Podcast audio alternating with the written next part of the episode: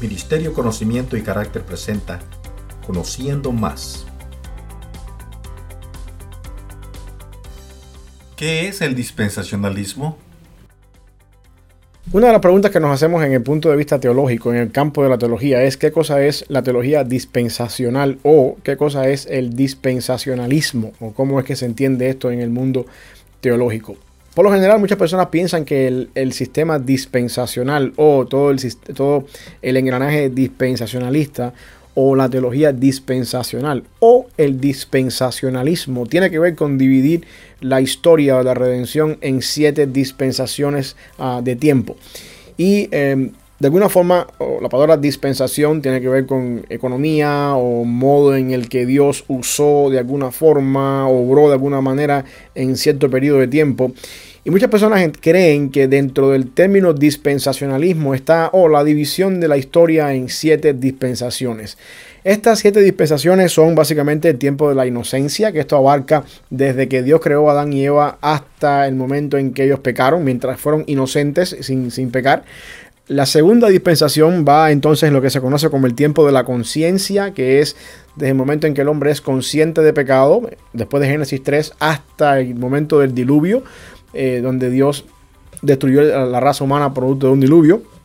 Luego tenemos lo que es el gobierno humano, que va desde Noé hasta básicamente hasta, hasta cuando Dios llamó a Abraham. Ahí tenemos lo que conocemos como la o lo que se conoce como la dispensación del gobierno humano que incluye básicamente el ser humano viviendo bajo un gobierno que Dios mismo estableció en ese pacto de Dios con Noé. Después de eso tenemos la dispensación de la promesa, donde Dios promete a Abraham esta simiente, que va desde Génesis 12 básicamente hasta el momento en que Moisés hace eh, lleva a cabo la ley en el Sinaí, que esta sería entonces la próxima dispensación del momento de la ley, que es una de las más largas que tenemos en todo el Antiguo Testamento. Luego tenemos la gracia, que se cumple con la muerte, resurrección y ascensión a los cielos de Jesucristo y es la que estamos viviendo supuestamente, dice el sistema de la teología dispensacional en este momento, mientras estamos bajo la gracia. Y la séptima dispensación es lo que ellos conocen como el reino o el milenio, depende del punto de vista que uno tenga en cuanto a la teología del milenio. A manera de resumen, siete dispensaciones, inocencia, conciencia, gobierno humano, promesa, ley, gracia y reino. Ahora, lo importante de todo esto es que cuando uno divide la historia de la redención en esas siete etapas, eso no es lo que te hace a ti un dispensacionalista. Tú puedes eh, entender o puedes creer que Dios manejó o se movió o trató, por decirlo de alguna manera, con la raza humana en diferentes etapas, de diferentes maneras, teniendo en cuenta estas siete etapas, y aún así no ser un dispensacionalista o no tener una teología dispensacional. Entonces la pregunta es, ¿Qué es lo que te hace entonces un dispensacionalista si conocer las siete dispensaciones? Hay personas que ponen más, hay personas que ponen menos. No es lo que te hace un dispensacionalista. Y según Charles Riley, uno de los más grandes teólogos dispensacionalistas del siglo XX, eh, dice que hay tres cosas que te hacen a ti una, una, persona dispensacionalista cuando tú estudias la teología. Y esto es lo que quiero que entiendas. Y en ninguna de las tres está que tú dividas la historia en cierta cantidad de dispensaciones. La primera y quizás la más importante es que una persona es dispensacionalista cuando divide el pueblo de Israel, la nación de Israel, de la iglesia. Hay una, una, persona que es dispensacionalista, ve en su teología Dios lidiando con dos pueblos por separado, con el pueblo de Israel, la nación de Israel, descendiente de Abraham, y eventualmente con la iglesia como un pueblo aparte. Y eventualmente eso ah, hace que uno pueda ver que entender que en este momento de la dispensación de la gracia, Dios tiene un puso en pausa su tiempo con la nación de Israel, está lidiando con los gentiles, está trabajando con la iglesia y entonces eventualmente cuando termine este tiempo, eh, dice la teología dispensacional, Dios rapta a su iglesia y entonces termina de trabajar con el pueblo de Israel. Así que la, primera razón o la primera característica que hace a una persona dispensacional es que ve en su teología a Dios lidiando con dos pueblos por separado, el pueblo de Israel y la iglesia. Eso es primero. Lo segundo que te hace una persona dispensacionalista, por lo tanto, vimos en primer lugar ya que tiene que haber una separación entre Israel y la iglesia, dos pueblos trabajando por separado, Dios obrando en dos pueblos por separado. Lo segundo es entonces que uno tiene que aprender a interpretar la Biblia literalmente. Esta es otra característica del dispensacionalismo. La Biblia se interpreta literalmente. Y por supuesto una cosa se desprende de la otra.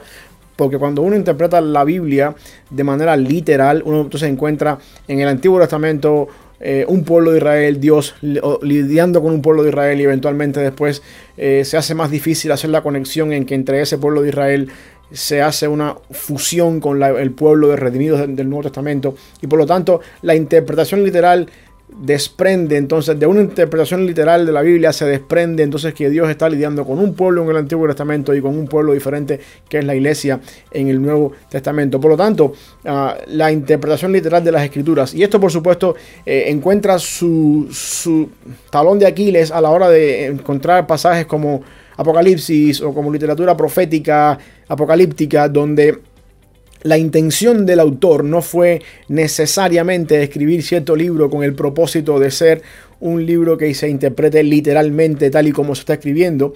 Más bien la literatura apocalíptica tiene la intención dada por el autor de escribir con un mensaje cifrado, escondido detrás de símbolos, números, repeticiones, patrones, tipos.